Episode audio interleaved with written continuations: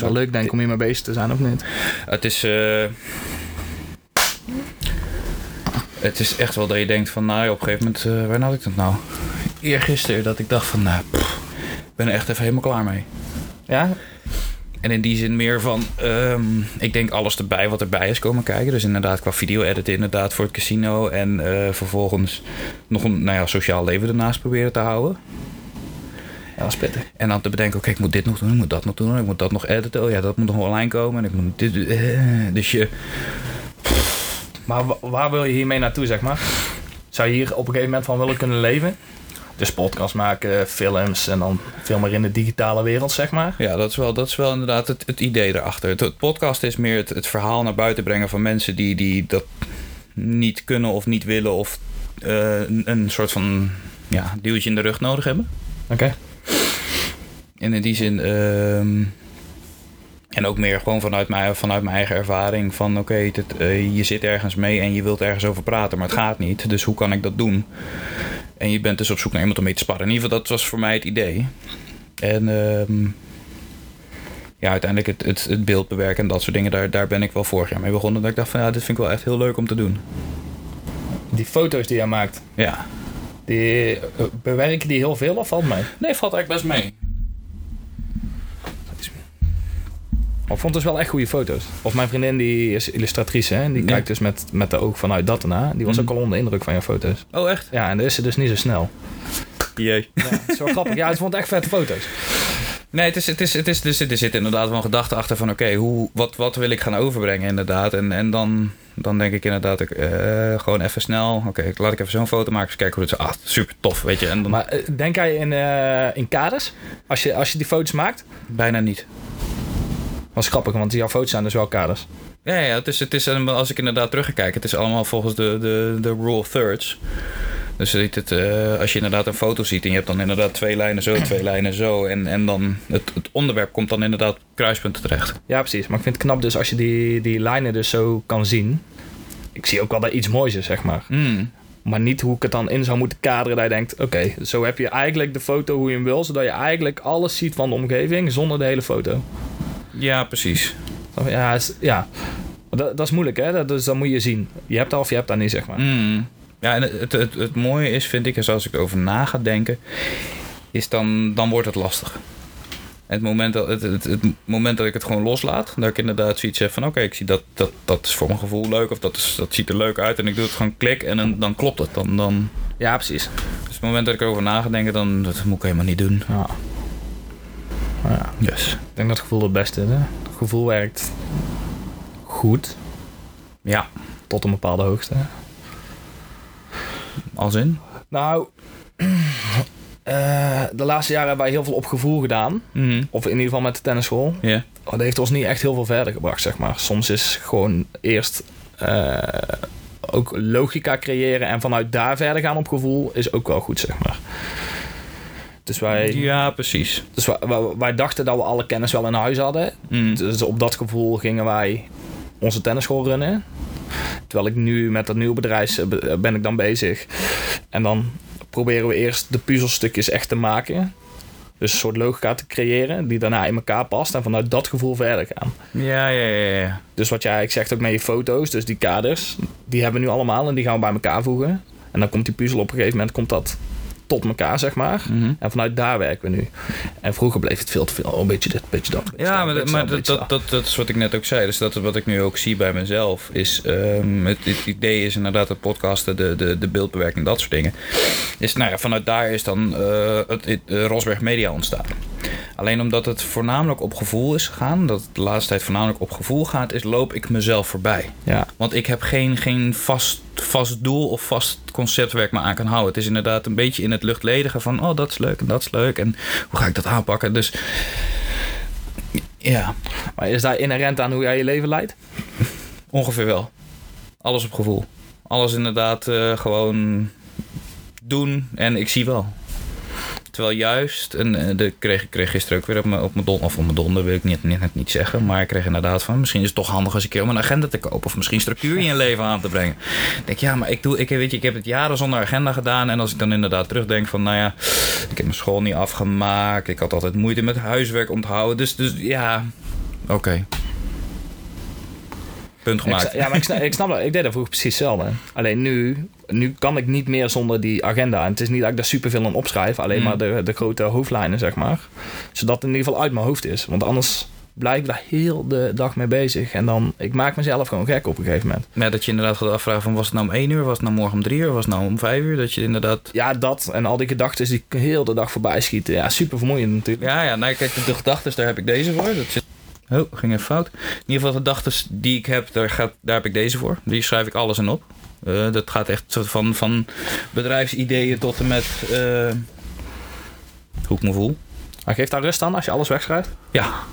Ja. Dat is echt het moment dat het eruit is, dan is het er ook uit. Dan hoef ik er ook niet meer bezig te zijn een week dat ik erop terug kan vallen. En dan gisteren, gisteren inderdaad ook weer een goed gesprek gehad over... Um, nou ja, mijn relatie is dan voorbij gegaan en uh, daarin uh, heb ik fout... of in ieder geval zijn er van beide kanten zijn er fout gemaakt. Of nou ja, fout, het klinkt ook weer zo stom en zo, zo beladen. Uh, maar ik ben er nu wel achter gekomen van... Um, waar kan ik in verbeteren?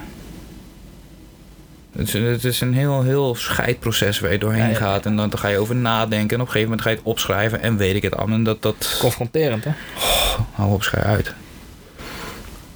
Dus, maar je had het net over het bedrijf waar je mee bezig bent. Ja. Brain Health. Yes. Vertel. Wat is... Ja, vertel. Zo'n stukje geschiedenis eerst doen? Ja, ben, ik ben wel... Ik, ik ben bij, bij jou toen binnengelopen. En ja. ik, ik kon gelijk aan mijn gang. Kijk, ik... Ik ken jouw vader eigenlijk van de tennis. Ja. Want die is een keer aankomen waaien op het park en die is eigenlijk niet meer weggegaan. En uh, dat, dat was op momenten waar wij nog een tennisschool runden hier in de omgeving van Oosterhout. Dat deed ik ja. samen met Koen van Geels. En uh, dat ging, eigenlijk ging het heel goed. Alleen uh, ik heb zeven jaar geleden een blessure opgelopen. Mm-hmm. Waarbij een zenuw kapot gegaan is in mijn nek. En eigenlijk helemaal rechterarm valt uit. Ja, dat is vrij lastig als tennistrainer zijn. Ja. Alleen ik was toen een jaar of zevenentwintig en ik dacht, ja, kom, wat maak je mij nou? Gewoon lekker doorgaan. Want je bent iets aan het opbouwen. Nou ja, een jaar of zes later heb ik me eigenlijk, uh, eigenlijk zo naar de vernieling geholpen dat eigenlijk lesgeven ook niet meer mogelijk was. Dus mm. ik werd eigenlijk gedwongen om nieuwe keuzes te gaan maken. Ja, ook wat ik wil in mijn leven. En nou, bij toeval had ik een vrouw bij mijn lessen.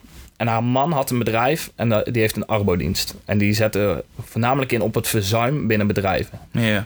Hij is ooit in aanraking gekomen met iemand die apparatuur heeft... waarbij je meer hersencapaciteit kan creëren.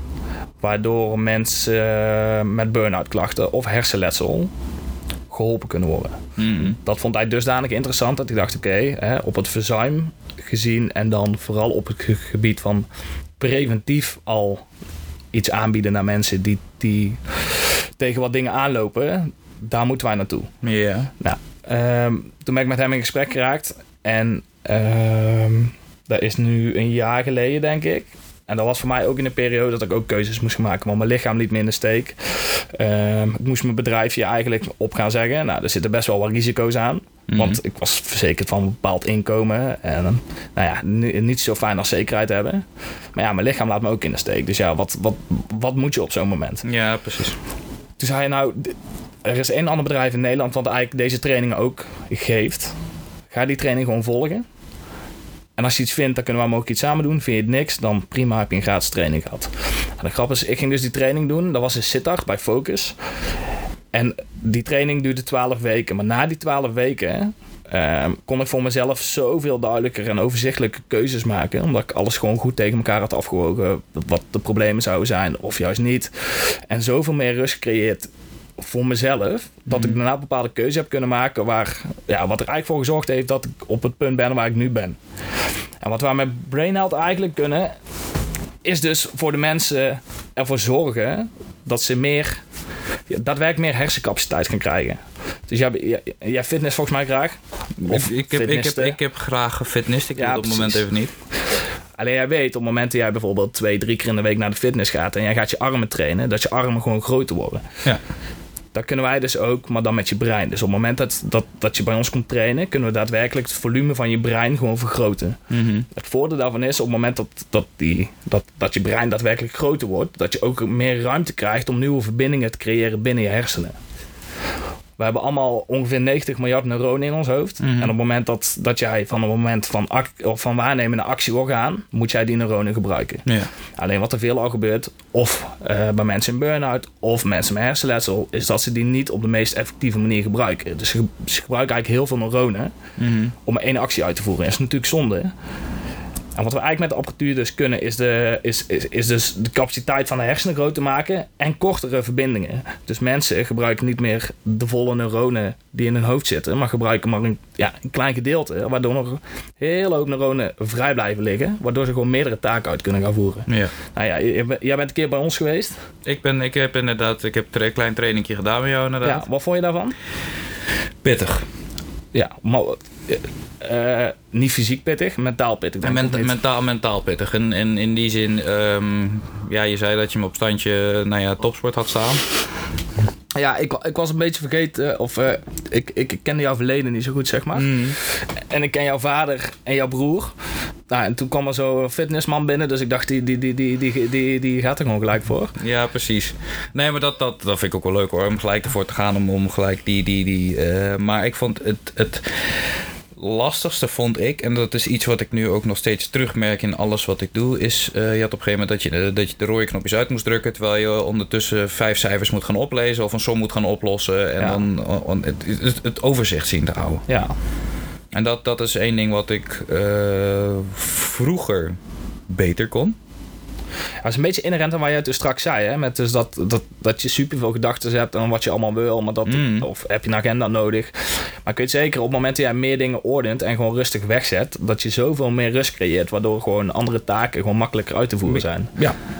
Maar dat is, maar dat is wat, ik, wat ik zei. Dus wat ik vroeger, uh, wat ik vroeger makkelijk kon. En als ik nu inderdaad, als ik dan. dan ik, ik luister ook graag podcasts van andere mensen. Maar het moment dat ik daadwerkelijk een appje binnenkrijg, uh, ben ik het hele verhaal kwijt. Ja. Dus de, de, de, de, in ieder geval twee dingen tegelijkertijd doen is nooit, nooit een goed idee. Maar dat is, ik merk wel dat mijn concentratie veel, veel, veel minder is geworden daarin. Ja, maar dat is, een be- ja, dat, dat is ook hoe de maatschappij nu natuurlijk functioneert. Mm. Of heel veel mensen van onze leeftijd en, en, en daaronder. Maar dat ja. is echt het gebruik van die mobiel en alles wat binnenkomt, die berichtgeving. Die prikkels die je binnenkrijgt, ja, dat, dat is natuurlijk echt funest. Als je al niet zo geordend bent, zeg maar. Ja, nee, precies. Dus dat, ik heb daar zelf ook heel veel last van. Maar nu bijvoorbeeld nadat ik zelf die training heb gedaan. Mm. Uh, wij gaan nu bijvoorbeeld deze podcast in. Ik heb bewust mijn telefoon in mijn jaszak laten zitten. Ja. Dat ik daar ook niet door afgeleid kan worden. Want ik weet inderdaad, als iemand belt of ik krijg een appje binnen, wil ik eigenlijk lezen wat er staat. Ja, ja, ja. Ik weet dat het niet kan. En ik zit dan toch naar een manier te zoeken waarop ik stiekem misschien hier in die podcast nog wel hier achter mijn rug op even dat berichtje zou kunnen lezen. Ja, maar dat, nu doe ik dat niet meer, omdat ik me daar bewust van ben. Hmm, maar het gaat, het, en dat vind ik ook wel. Als het gaat tegenwoordig, gaat het uh, ten koste van het gesprek. Zeker en uh, of het nou een podcast is, of dat, of dat je ergens met iemand zit te lunchen. Ik heb gemerkt inderdaad, en ik heb toen tegen mijn moeder ook gezegd. Ik zeg, nou ja, ik zeg, we gaan ergens lunchen. Ik zeg, we laten gewoon eens even die telefoon in de zak zit ook, gaat hij af. Laat hem gewoon. En in de eerste vijf minuten dan heb je echt zoiets van, nou, ik heb geen flauw idee wat ik moet zeggen. Of weet je, dan ben je er, dan, ja. En op een gegeven moment gaat dat lopen. En terwijl je eigenlijk uh, niet bezig bent met die telefoon, dus die constante prikkels hebt, um, dan, dan komen er ineens de verhalen naar boven en dan komen de gedachten. En dan kan je veel makkelijker, voor, dat is mijn beeld erbij, veel makkelijker dingen loslaten, omdat je het vertelt. Ja, in plaats van dat je ermee rond blijft lopen. Ja, dat is grappig, want wij zijn nu dan met een pilotgroep bezig die bij ons de trainingen doen. Mm. En ongeveer rond, rond uh, training vijf, zes gaan de mensen allemaal dezelfde dingen aangeven. En dat is dat ze dus meer rust ervaren. Meer overzicht. Keuzes maken voor zichzelf die in het belang zijn van zichzelf. Ja. Dat ze minder in stressmomenten komen.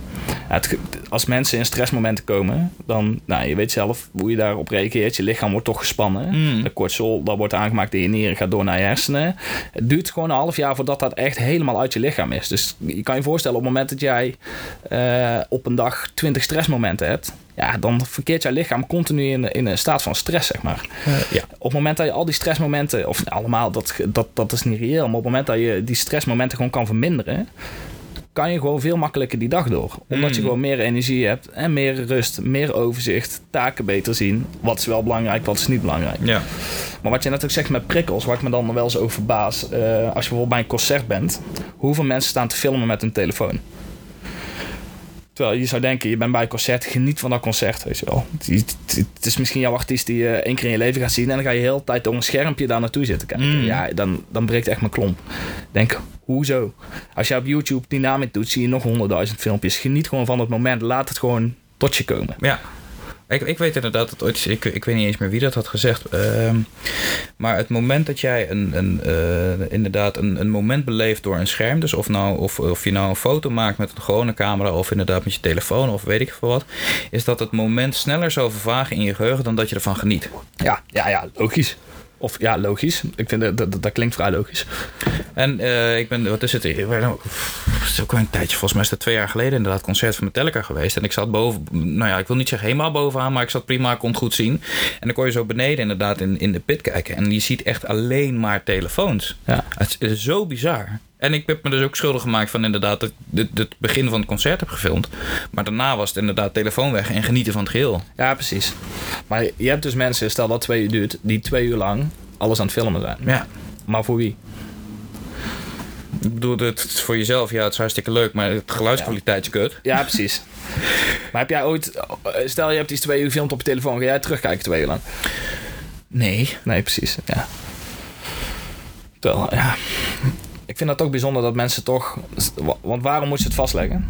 Voor de, het, is, het is waarschijnlijk allemaal voor de buitenwereld. Nee, maar dat, ik, denk, ik, denk, ik denk dat daarin het grootste probleem zit van het geheel. En in, in die zin um, het hele het, het stress, het, het overprikkelen. Het is, je bent zo continu bezig met inderdaad... wat vinden andere mensen van wat ik aan het doen ben... Uh, dat, dat je de hele dag daaruit bestaat. En of je nou een like krijgt of dat iemand je ontvolgt... of weet dat, dat, dat levert schijnbaar zoveel stress op bij heel veel mensen... En, en ik merk het af en toe ook nog wel eens. Dat ik inderdaad denk van, nou ja, weet je, ik heb een foto gepost. En ik denk, nou, volgens mij best wel een interessant onderwerp. Uh, maar het, het, het, het, ra- het, het, ja, het raakt het niet of zo. En dan denk ik, nou ja, weet je, dat, wat, wat is er mis met de mens? Dat is mijn gedachte dan. Nou, wat grappig wat je net zegt. Want het is dus bewezen dat op het moment dat mensen dingen op social media zetten... en ze krijgen daar reacties op, mm. dat dat uh, gewoon een trigger is. Hetzelfde als bij drank en bij drugs. Dus daarom zitten mensen zoveel reacties op, uh, op social media... om maar dingen terug te ontvangen. Zodat ja. dat, dat cirkeltje in stand gehouden wordt, zeg maar. Het is gewoon die constante, die constante boost van, wat is het? Uh, endorfine. endorfine inderdaad, ja. Die gewoon, oh, like, oh, ik voel me weer goed. Oh, ja, weer, precies, like, oh, ja, dat. Ting, op, gelijk, oh, gelijk. Maar je, je lichaam reageert er gelijk op. Ja. Dat is natuurlijk het bizarre eraan. Dat, is, dat vind ik bijvoorbeeld heel raar dat er voor kinderen geen richtlijnen zijn... met betrekking tot social media. Mm, nou ja, Facebook mag vanaf dat je dertien bent. Maar ja, dat, je kan gewoon je datum veranderen. Je bent klaar. Ja, precies. Maar goed, uh, alcohol, achttien jaar. Drugs, ja, achttien jaar of liever niet. Social media, je kan doen wat je wil. Ja. Ja. Dat vind ik echt bijzonder. Want ik zat gisteren thuis met mijn vriendinnetje en die uh, zei, er is eigenlijk een nieuwe app. Ik, ik ken het eigenlijk niet. TikTok heet dat. Oh, oh ja. Ja, maar dit, ik, ik, ik, ik, ben daar misschien, uh, ik loop daar misschien een beetje in achter. Maar dat is dus echt voor een doelgroep tussen de tien en de twintig, zeg maar. Die spe- op, uh, ik zat zo'n tutorial uh, mm-hmm. te kijken wat het nu precies was. Dus die spelen gewoon precies in op die doelgroep, zeg maar. Ja. Dat is best wel heftig. Nou, het, het, het bizarre vind ik, ik, ik heb de app inderdaad en dat is meer, uh, ik kijk heel veel dingen van Gary Vaynerchuk en zo. En die, die, so, die, die ziet social media meer als een, uh, het, is, het is gewoon marketing voor je eigen bedrijf. En waaronder hij gebruikt TikTok ook. Alleen hij is een motivational speaker. Dus hij gebruikt het op een hele andere manier dan de daadwerkelijke doelgroep van tien en twintig. Ja. Die filmpjes erop zet. Dat je echt denkt van... Waar gaat dit over? De, de, de, en het, het, het ergste nog is, ik zat laatst te kijken... en er is dan zo, zo'n meisje, die, die heeft dan schijnbaar best veel... die volgens mij drieënzestigduizend volgers erop. En die maakt alleen maar uh, video's van dat ze aan het lipzinken is... en dat ze een beetje met haar haar net zwaaien is. En vervolgens heeft ze eens een keer wat minder likes... en dan, gaat ze, en dan staat er gelijk een poster onder met van... waar zijn allemaal volgers heen? Waar zijn allemaal likes heen? Ik snap het niet. Gaat het, wat is er mis met TikTok? Dus, dus het, het is zo bizar hoe wij geilen op het... Uh, ja... de constante stroom van energie, de constante bron van, van, van, van informatie die we willen krijgen van anderen. Oh, post jij zelf veel op social media? Nee. Ja, even kijken, gisteren dan inderdaad om, om, om ja, dit dan aan te kondigen. Maar ik, ik, ik, ik zelf post dus nagenoeg niks. Mm-hmm. Maar ik consumeer alleen. Dus ik, ik, ik, ga, ik ga alleen maar kijken wat, wat anderen erop zetten, zeg ja. maar. En dat is, dat is, soms is het meer nieuws gerelateerd. Dus uh, heel veel tennisdingen vind ik gewoon leuk om te kijken. Maar soms ook uh, zit gewoon veel dingen met plaatsvervangende schaamte te kijken, zeg maar. Ja, ja, ja. En dat vind ik dan ook nog wel grappig. Dat ik denk, ja, echt. Dus jij dit er dan op te zetten. Terwijl dan heel vaak zetten mensen erop, maar je kent de persoon erachter. Snap je? En dat matcht helemaal niet met elkaar wat er, mm. de dingen die er staan, zeg maar. Ja. Dat vind ik wel altijd een dingetje dat ik denk... Oh, je bent zo niet eerlijk tegen de wereld. Je nou, zit jezelf een beetje voor de gek te houden. Nou, dat is, dat is iets wat ik heb toen... Op een gegeven moment was ik in gesprek met de, de accountmanager van Matrix Fitness. Van ja. al die apparatuur. En we hadden op een gegeven moment kregen het over Joel Beukers. En als iemand op social media een, een, een, een, nou ja, de, de, losgaat, is hij het wel. Hij is toch met die uh, gouden... Uh, het voor goud gaan en scoopjes erbij en schreeuwen en weet ik het allemaal. Ja, ja, ja. Maar hij heeft toch ook die, die, die gouden, hoe is het, uh, Lamborghini of zo? Ja, ja, ja. ja. En de okay. gouden Rolls Royce en weet ik wel. Maar als je hem, uh, en hij zei zelf ook, als je hem in het echt meemaakt... Die, die jongen is zo chill als wat. Die is hartstikke rustig. En, en dus, dus je hebt inderdaad, je hebt de persoon zelf. En je hebt de, nou ja, ik wil niet zeggen façade, maar de marketing stunt op Instagram. Ja, precies. Oké, okay, maar dit is marketing, hè? Nee, maar, maar dat is, het, is, het is wat iedereen doet. Dus of je nou een privé-account hebt of niet. Dus op Instagram wil je je beste vorm van jezelf laten zien. Je wil of, of op Facebook of weet ik veel wat. En je, om, om maar die likes te krijgen. Om maar jezelf uh, te verhemelen naar iets wat je... Ja... Ik zou het dus best knap vinden als mensen, uh, zeg maar, je hebt een kutdag. Mm. Zet dat dan erop. En toevallig volg ik iemand die dat doet. Ja, daar, daar, daar heb ik best wel respect voor. Ja. Maar dan wel, uh, wel met mate, zeg maar. Het hoeft niet iedere dag of zo. Het moet niet zijn dat je in de slachtofferrol gaat spelen. Dat je inderdaad nee. maar zorgt voor die, die empathie. Maar ik las dus een artikel, hè, omdat mensen uh, nu zoveel op social media zitten... dat ze geen relatie meer met elkaar aangaan. Dus dan, hun um, hele leven is zeg maar digitaal. Dus op het moment dat, uh, uh, dat, dat ze zich daadwerkelijk uh, kloten voelen... dan hebben mm. ze ook niemand om naartoe te gaan. Omdat ja. niemand echt die gevoelens herkent... of, of het kan interpreteren hoe iemand zich voelt. En, mm. en er is vaak zo'n, zo'n muur gebouwd zeg maar, tussen, tussen die personen. Ja. Dat daar heel vaak bij jongeren nu het probleem in zit. Dus die, die weten ook niet meer hoe ze een gesprek met elkaar aan moeten gaan. Mm. Het zou heel grappig zijn om twee meisjes van vijftien... of die jongens, of maakt niet uit... hier in die stoelen te zetten. En ga, ga, ga, ga maar eens praten. Ja, ga maar eens praten. Kijk maar wat er gebeurt, zeg ja. maar. Ja, maar, dat, dat, dat, maar ook, ook daar is, zit weer de reden inderdaad van waarom doe ik dit. Het is inderdaad om, om het gesprek aan te kunnen gaan met mensen... om uh, zonder afleiding van andere dingen... Uh, de, de, diep, de diepgang op te zoeken. Dus inderdaad, uh, weet je ook al, we hebben het, het, in principe hetzelfde Brain Health moet gaan. We hebben het nu over sociale media inderdaad. In ho- hoeverre dat ons vormt. Ja. En uiteindelijk is dat inherent aan waar jij naartoe wil. Ja, nou dat is gewoon, want we, we komen natuurlijk hier nu op social media omdat ik, omdat ik nu merk binnen ons bedrijf. Wij zijn al met die pilotgroep bezig. Mm. En dat, um, die mensen doen die trainingen met ons. We hebben daar bepaalde apparatuur voor. En met die apparatuur kunnen ze daadwerkelijk die, ja, die meer, meer hersencapaciteit creëren en nieuwe verbindingen creëren binnen hun hersenen. En dat, ja. is, dat, dat, dat is leuk dat dat kan en dat is mooi. Alleen op het moment dat ze daar niks mee doen in hun dagelijks leven, heeft het niet zoveel zin. Mm. En wat ik gewoon merk met de gesprekken, die, want we praten tijdens die sessies, het is allemaal één op één. En die sessies duren een uur, anderhalf uur ongeveer. Yeah. Op het moment dat je met mensen begint te praten, dat ze dan er eigenlijk achter komen hoe ze hun dagen indelen. Of wat ze allemaal doen. Mm-hmm. Of, uh, sommigen voordat ze überhaupt uit bed zijn, pakken de telefoon aan, hebben de mails al gelezen, alle apps. Dus die, die, die beginnen de dag zeg maar al, boem. En dan moet de dag nog beginnen, aan zeg en maar. Gaan, ja, dat, gewoon ja. aan, gelijk spanning in het lichaam, gelijk gas erop. En dan uh, zijn er, ze hebben nog geen bak koffie gedaan, nog niet naar de wc geweest, uh, nog geen ontbijt naar binnen. Maar ondertussen zit het hoofd al vol met alles wat er nog gedaan moet worden. Mm. En zo beginnen ze dan de dag. Ja. En dat gaat heel de dag zo door. Nou ja, wat ik nu gewoon merk op het moment dat de mensen daadwerkelijk aan het trainen zijn, maar ook, ook dat gaan toepassen in het dagelijks leven. En bewust een moment kiezen om bijvoorbeeld telefoon te laten liggen. Of niet meer op social media. Of bepaalde gesprekken bewust niet voeren omdat ze voor zichzelf kiezen. Mm. Dat ze zoveel meer rust creëren in hun, in hun dagelijks leven, zeg maar. En gewoon in hun lichaam. Ja, ja. Dat ze zich veel relaxter door de dag en door de week heen kunnen gaan bewegen. En wij zijn gewoon een lastige doelgroep. Want uh, wij willen alles bijhouden. En we zijn altijd bereikbaar. Mm. En dat hebben we natuurlijk zelf gecreëerd. Dus het heeft ook te maken met een stuk verwachtingsmanagement. Dus iets wat jij creëert, dat, dat krijg je gewoon ook terug. Ja. Ik was vroeger ook, dan als iemand mij appte, dan zo, binnen een uur hadden ze bericht terug. Nu laat ik de telefoon wel eens een dag liggen. Mm. Of ja, uh, of het bericht in ieder geval een dag liggen. En dan denk ik dag erna, oké, okay, stuur ik dan wel iets terug. Anders gaan mensen er op een gegeven moment gewoon vanuit. Oh, ik app even, want ik krijg toch binnen een uur reactie terug. Ja, precies. Of mijn mail precies hetzelfde. Oh, hij mailt gelijk terug. Nou, daarom heb ik ook bijvoorbeeld op, op WhatsApp dat je inderdaad niet kan zien dat, dat ik het gelezen heb. Je kan natuurlijk kan zien dat ik online kom, maar je weet nooit of ik het gelezen heb. Nee, ja, ik heb dat ook. Ik heb alle berichtgevingen op mijn telefoon uitgezet. Ja. Dus ik krijg het pas binnen op het moment dat ik echt daadwerkelijk mijn telefoon open. weet dat ik daar gewoon gevoelig voor ben. Mm. Oh, die heeft iets gestuurd. Oh, oh kijk ook al. Ja, maar bezig. Ik denk niet dat jij alleen er gevoelig voor bent. Ik denk dat iedereen er gevoelig voor is. Ja, nee, ja dat, bedoel, als ik, dat als geloof ik meteen. Alleen al... ik, ik kan alleen iets veranderen bij mezelf. Ik kan, ik kan niks veranderen bij een ander. Nee, nee, nee. Maar als ik ook bijvoorbeeld kijk naar nou ja, binnen, binnen de familie. Dus uh, mijn, mijn oma heeft ook sinds, sinds een, een jaar of twee, denk ik, WhatsApp. De, de, de, de wordt ook, ook, ook vanuit haar kant wordt er zo snel verwacht dat er gereageerd wordt. Dus, dus als zij inderdaad je een bericht stuurt en ze ziet dat je online bent en je reageert niet gelijk, dan, dan waarom reageer je niet? De, de, de, de, de, niet alleen bij de jongeren, maar ook richting de ouderen inderdaad, die naar de sociale media kant toe gaan, die hebben hetzelfde, die krijgen hetzelfde gevoel. Ja. Zo hoorde ik gisteren dat bij dat TikTok dan. Ja. Uh, op het moment dat jij die app opent, kan je de tijd niet meer zien op je telefoon. Oh, echt? Ja, dus de illusie van tijd hebben ze weggehaald, zodat je zo lang mogelijk op, het, uh, op de app actief blijft. Dat is helemaal over nagedacht. Oh, wow. En dan heb ik ooit gehoord dat ze dus in... Ik ben nooit in Las Vegas geweest. Mm. Maar dat je daar dus ook nergens klokken hebt. Zodat mensen niet zien hoe laat het is. Nee, klopt. Het is in, in casino's is het inderdaad zo. En in, in oh, ja, werkt in ik werk in het casino dan. Maar in Utrecht, we hebben gewoon nog steeds daglicht. Want we hebben gewoon nog een, een, een raampui.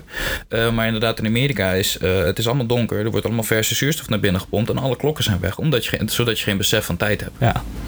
Maar dat passen ze dus ook nu al toe binnen, binnen app, zeg maar. Dus, dus, we creë- dus eigenlijk, we, zijn, we creëren onze eigen verslaving. Ja, ja bijna wel. Ja, bizar, hè? Oh, wauw. Ja. Dat zijn... Die, ik heb natuurlijk heel lang lesgegeven aan, uh, ook aan kinderen. Mm. En we hebben ooit uh, hebben een workshop gedaan, gamification. En daar ging het over hoe kan je eigenlijk uh, de spellen die kinderen tegenwoordig spelen op iPads... Mm-hmm. terugkrijgen binnen tennislessen. Ja. Nou, super interessant. Maar toen kwam er ook iemand uh, uit de game-industrie vertellen hoe games in elkaar zitten. En dat kinderen hebben bijvoorbeeld het idee, of volwassenen ook, dat ze... Uh, dat hun bepalen hoe het spel loopt. Mm-hmm.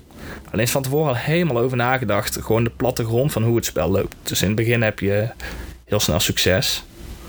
Ja. Dan wordt het iets moeilijker. Maar dan kan je een of ander cadeautje ergens oppikken. Dus dat is weer een klein succesje. En dan, mm-hmm. ja, dat, die, heel die plattegrond is helemaal uitgedacht.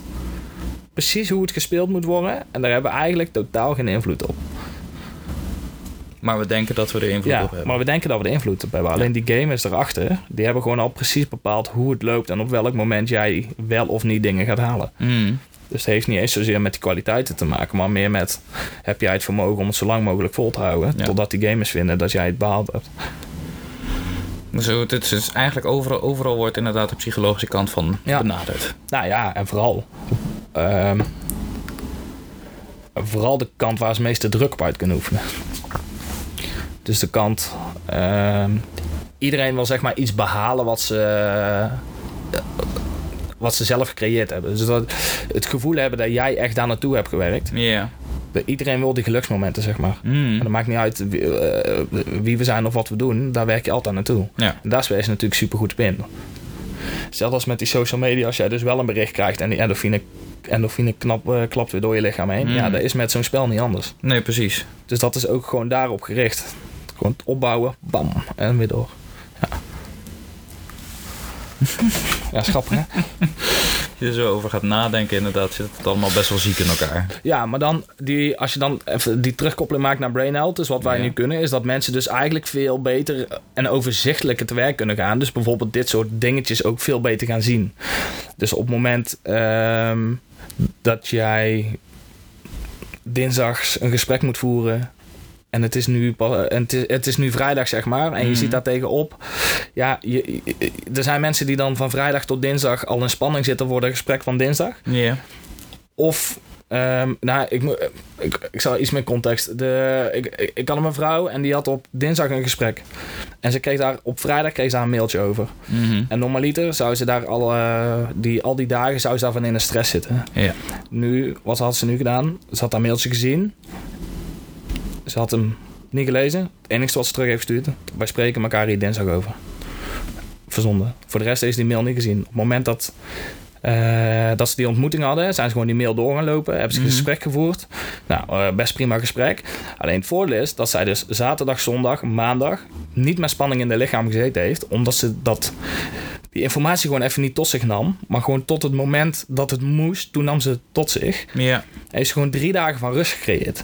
Wat voor haar toen betekende dat ze in het weekend gewoon nog leuke dingen met een man kon gaan doen. Uh, met vriendinnen een koffietje kon gaan doen. Langs de dochter kon. Ja, dat je inderdaad de dingen, dat je, dat je niet de dingen gaat doen met inderdaad in je achterhoofd van oh, ik moet dit nog doen. Of ik, ik, heb, ik, ja. heb, ik heb dinsdag heb ik een gesprek over. Ja, maar over omdat ze daar continu mee bezig zou blijven zijn, zou ze dus continu in de stressmomenten komen. Ja. Wat er eigenlijk voor zorgt dat ze dus heel moe is gedurende de dag. Mm. En daar nog onzekerder van wordt. En nog meer negatieve gedachten toelaat. En dan komt er eigenlijk helemaal niks meer ja. uit je handen. Dus mooi is dat mensen dus meer bewustwording creëren.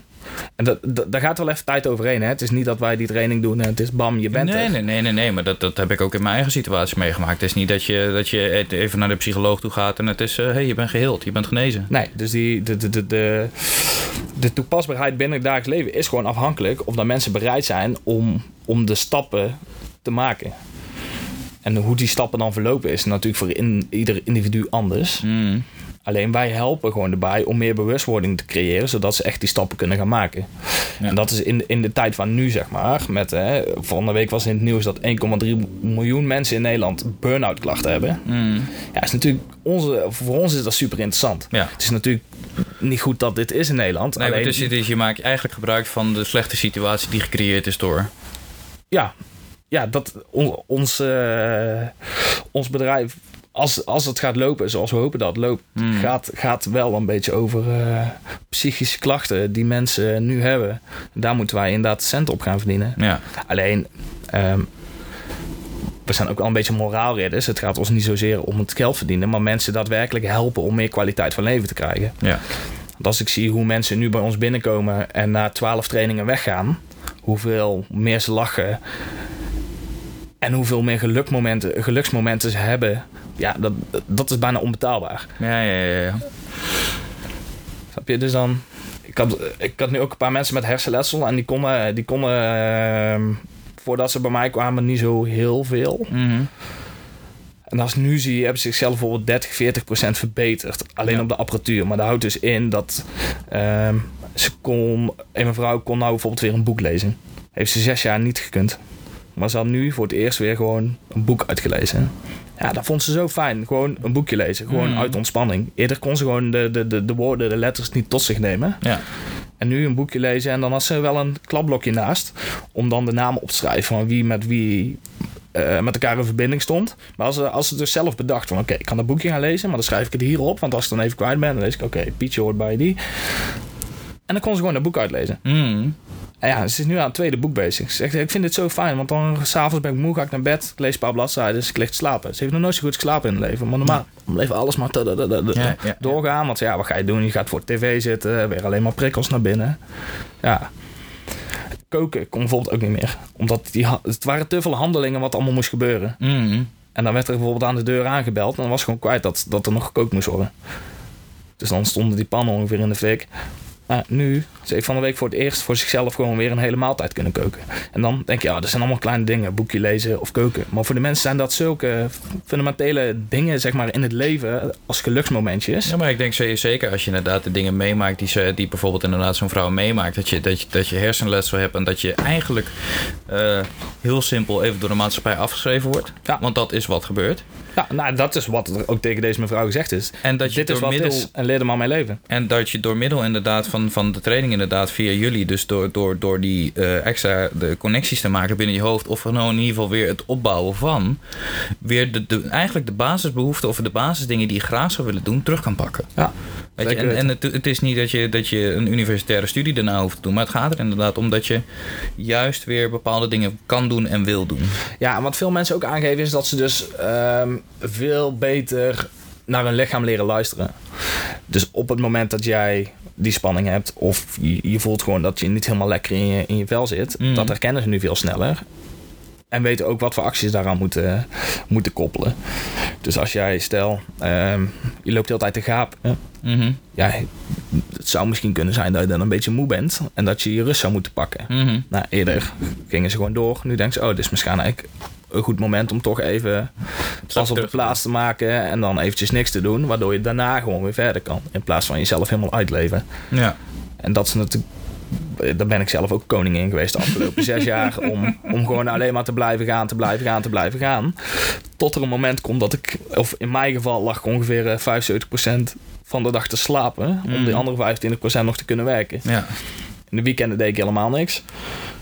Want dan moest ik bijslapen om, om de werkweek door te komen, zeg maar. Ja, precies. Maar ik, ik denk in die zin, dit, dit, ik bedoel, er is, er is niks mis met hard werken. Ik bedoel, dat, dat is één ding wat mij is geleerd vanuit mijn vader. Het is, ik bedoel, die man die heeft uh, lang zat, hard genoeg gewerkt. Hij werkt af en toe nog steeds. Dus geniet wel van zijn pensioen. Ja. Um, maar dat, die, die essentie van het verhaal, er is niks mis mee met hard werken, heb ik, iets, heb ik ook voor mezelf te ver doorgevoerd. Op een gegeven moment, het was zes dagen in de week naar de sportschool. Vervolgens had ik inderdaad een baan waar ik tweeëndertig uur werkte. Vervolgens had ik ook nog een andere baan waar ik ook nog, uh, nou ja, zeg ergens tussen de tien en twintig uur werkte. Dus, had ik, dus, dan, dus dan zit eigenlijk je week al vol. Vervolgens heb je nog een sociaal leven wat je moet onderhouden. Je hebt een vriendin, je hebt een, je hebt een dit, je hebt een dat. En dat, dat hou je inderdaad tot een bepaald moment vol. En op dat moment, als, als ik nu terug ga kijken inderdaad naar alles wat ik heb meegemaakt. En dat ik op een gegeven moment gewoon dan... dan ik, woensdag was scheiddag van mij. Echt de meest scheiddag in de week van mij. Want het was om zeven uur 's ochtends beginnen met werk. Half vier was ik klaar. In alle stress naar huis. Om vervolgens daar even snel wat te eten. Om om vijf uur weer op de golfbaan te staan. Om les te geven. Was ik vier uur, kwart over vier thuis. Nou, het was gelukkig een kwartier rijden. Dus had ik even een half uurtje om iets te doen. En in dat half uur viel ik in slaap gewoon op de stoel. Heel, heel simpel voorbeeld. Niet nadenkend van, volgens mij ben je moe of volgens mij is er wat meer aan de hand. Maar gewoon meer zo van, en weg. En, en, en dan, weet je, het wakker schrikken om vervolgens weer door te gaan. En dan was ik om negen uur klaar. En dan was er twee scheppen pre-workout erin. Vervolgens om kwart over negen in de sportschool twee uur lang te beuken om te slapen. En dan de volgende dag weer te werken. Dat, dat was ongeveer mijn... Ja. Wat heeft je opgebrand, toch? Uh, ja... Uiteindelijk, uh, dus ik heb, ik heb wat is het, op een gegeven moment zes dagen in de week gewerkt. Heb ik drie, drie jaar gedaan. En dan was het mijn vrije dag, had ik wedstrijden. En dan was het in, uh, op een gegeven moment was het gewoon klaar. Wanneer merkte jij voor jezelf dan dat het wil was? Niet. Nou ja, maar je bent toch een punt tegengekomen? Ik, dat... ben, ik ben een punt tegengekomen. Alleen dat punt was inderdaad, dat was wakker worden, eten, douchen, op bed zitten, klaar. Dat was mijn punt. Het is echt, het is, het is van, van, van, van heel hard werken, heel hard werken, heel hard werken naar inderdaad klaar. Niet dat ik er rustig in, in faseerde en dat het... Nee, nee, maar ik bedoelde meer dat punt, zeg maar. Dus je, je komt op dat punt en toen? Ja, en toen, toen kon ik niks meer. Ja, ik, ja, meer kan ik er niet van maken. Nee, oké, okay, maar toen, je hebt toen niks gedaan? Ik heb toen inderdaad, uh, even kijken, ik heb, uh, hoe lang, uh, begin april... heb ik een maand thuis gezeten. Ja, toen heb ik inderdaad een maand lang niks gedaan. Dat is wel heftig. Uh, ja. En, en het, het ergste nog, en, en daarin... Um, ik denk dat we daarin een bepaalde begeleiding missen... of een bepaalde kennis missen... Um, omdat er is namelijk niet één manier waarop het gebeurt... Is, is, is hoe ermee omgegaan wordt. Dus als ik inderdaad terugkijk naar, naar alles om me heen en hoe het is gelopen, dan kijk ik van oké, we hebben, ik ben dan bij de bedrijfsarts geweest. En um, moet je net mij hebben, hoe gaat het? Ja, gaat eigenlijk wel goed. Ik ben niet degene die gaat toegeven dat het slecht gaat. Nee, precies. En dan, en dan vanuit... Maar dat zit niet in de mens, hè? Ook, ook dat. Uh, maar ook vanuit daar was het, oh, als het goed gaat, weet je, dan kunnen we gelijk weer beginnen met vier dagen, halve dagen. Dat heb ik twee dagen gedaan. Toen was ik ineens zes maanden eruit. Dus de, dus de begeleiding daarin, dus daadwerkelijk het, het, het, het hele het vragen naar van oké, okay, hoe gaat het? Oké, okay, waarom gaat het goed? Of gewoon echt de, de, de diepgang daarin om te kijken van gaat het daadwerkelijk goed? Die, die miste ik. Want het is inderdaad, we willen het liefst zo snel mogelijk aan de arbeid hebben, want anders gaat het geld kosten. Oké, okay, andere vraag. Uh, hadden ze op jouw werk kunnen zien aankomen dat het te veel voor jou zou worden? Denk het wel. En er is, dus de, de manager boven jou, zeg maar, hè? Had hij had het aan kunnen zien komen? Um, de assistent-manager, die, die, die, die uh, uh, zag het, maar niet op die manier. Maar okay. De manager zelf zag het niet. Oké. Okay. Want um, we werken vanuit Brain Health dan ook uh, met, met de arbodienst samen. Mm. En heel vaak gaat het, als iemand uitgevallen, dan vraag je bijvoorbeeld aan de mens, had je zien aankomen? Ja, ik had het eigenlijk wel zien aankomen. Ja, waarom heb je dan niet gehandeld? Ja, dacht, dit gaat nog wel. En dan, Dus je hebt een punt, zeg maar, dat, dat, je, dat je beide wel weet dat het eigenlijk even te veel is. Maar niemand... Jij vindt het vervelend om tegen een manager te zeggen dat het eigenlijk te veel is. En de manager durft eigenlijk niet zo goed te vragen van... Nou, volgens, gaat mij gaat het, goed? volgens mij gaat het niet zo... Nou ja, gaat het goed? Dan, natuurlijk zeggen mensen ja, maar als je het anders gaat vragen... Ja, ja, ja. Dan, dan krijg je ook een ander antwoord waarschijnlijk. Dus dat is, dat, misschien zijn bedrijfsartsen hier ook nog niet helemaal op, op, op ingesteld. Hè? De, het, het burn-out ligt toch nog een beetje onder een... Uh, hoe zeg je dat? De, de, de, mensen zeggen liever niet dat ze gehad hebben.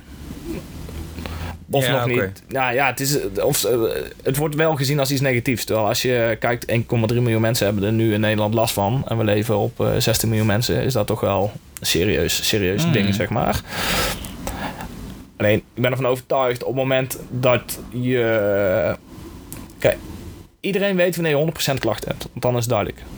Als je, maar dat, dat is het. Als jij je arm gebroken hebt, iemand ziet dat je je arm gebroken hebt. Ja, maar even nu bijvoorbeeld mijn burn-out, zeg maar. Ja. Dus als jij echt helemaal uitvalt, oké, okay, dan, dan is het honderd procent. Alleen het zou interessant zijn op het moment dat jij nog maar op zestig procent functioneert of vijfenzeventig procent, dat je dan eigenlijk al in een training zou gaan. Mm. Dus bijvoorbeeld de training van ons, zodat wij ervoor kunnen zorgen, hè, dat door de training die we volgen, dat jij naar alle waarschijnlijkheid niet uit gaat vallen binnen je werk. Ja, maar hoe kan je dan zien inderdaad, dat, dat, dat is denk ik het last, in ieder geval dat, dat, als ik gewoon kijk naar mezelf hoor, om te zeggen van oké, okay, ik zit nu op vijftig procent van mijn capaciteit.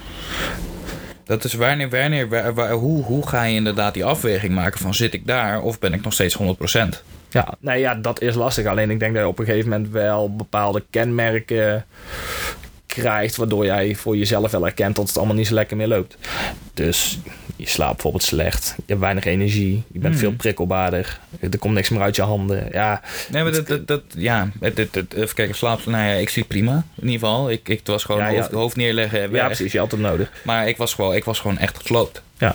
Uh, maar als ik inderdaad terugkijk, ik was best wel chagrijnig op dagen. Ik kon best wel, best wel fel uit de hoek komen. Maar wat voor mij het, het, het dingetje is geweest, waar aan de hand dat ik wist dat, ik, uh, dat er iets was, uiteindelijk, is dat ik aan het zuchten was. Dat ik van, het is heel van die, van die stresszuchtjes. Dat je inderdaad echt, echt dat, eff, eff, het moest er even uit. Ja. En, dan, en als ik dan, in de, dan ga het is, al, het is altijd terugkijken inderdaad. Maar dan, weet je, als ik nu weet van oké, okay, ik, ik ben zo aan het zuchten, dan neem ik een stap terug. Want dan weet ik dat ik alweer te ver aan het gaan ben. En wat doe je dan als, als stap terug, zeg maar? Helemaal niks. Heel simpel, dan laat ik alles vallen. Oké. Okay. Dan, dan, dan, uh, ik, heb nu, ik heb nu ook toevallig van, de, uh, van het weekend heb ik een app gestuurd naar een jongen met wie ik samenwerk om een video te maken. Ik zeg, joh, ik krijg het gewoon nu niet voor elkaar. Er zitten me meer dingen dwars dan, dan daadwerkelijk, uh, waar ik, ik kom er gewoon even niet uit. Dus het spijt me dat ik je op deze moment, dit moment niet kan helpen, maar daardoor neem ik die stap terug.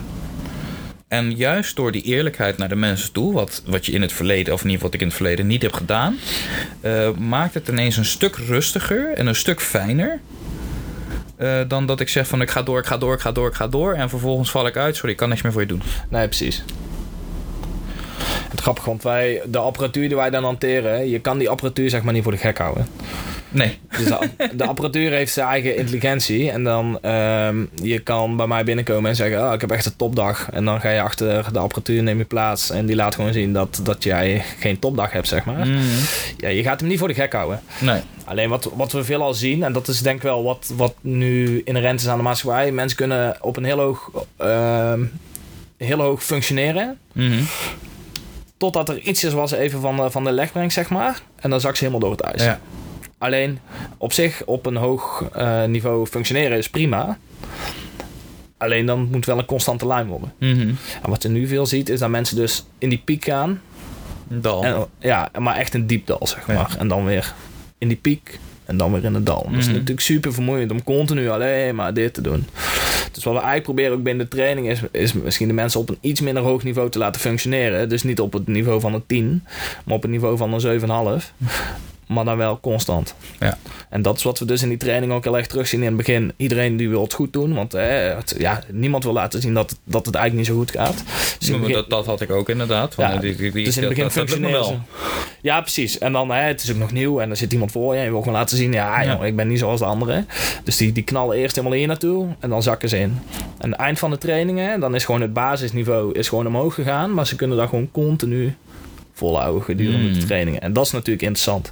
Dus als jij gewoon op een continu niveau kan blijven acteren, wat voor jouzelf gewoon goed haalbaar is, dan kom je ook de dagen en de weken zoveel makkelijker door. Ja. Maar dat, dat, dat zou je dan uiteindelijk ook moeten gaan doorvoeren. Het is, want het is het systeem inderdaad. Je, wat je zegt, je wilt een continu niveau gaan creëren op dat systeem. Maar je wilt het in je dagelijks leven ook gaan doorvoeren. Alleen dan komt even het volgende punt. Er wordt van ons juist verwacht dat ze boven dat niveau stijgen. Dus ik denk dat dat ook wel iets is wat je moet gaan adresseren. Van oké, okay, van hoe, hoe kan je dat... Uh, ja, dat, dat blijft een lastig ding. Alleen, ik denk dat het begint al bij een stuk verwachtingsmanagement. Dus wat mm-hmm. mensen zelf willen, maar ook wat mensen zelf belangrijk vinden. Ja. En vooral wat de buitenkant van ze denken. Dat is vaak mm-hmm. heel erg van invloed op mensen.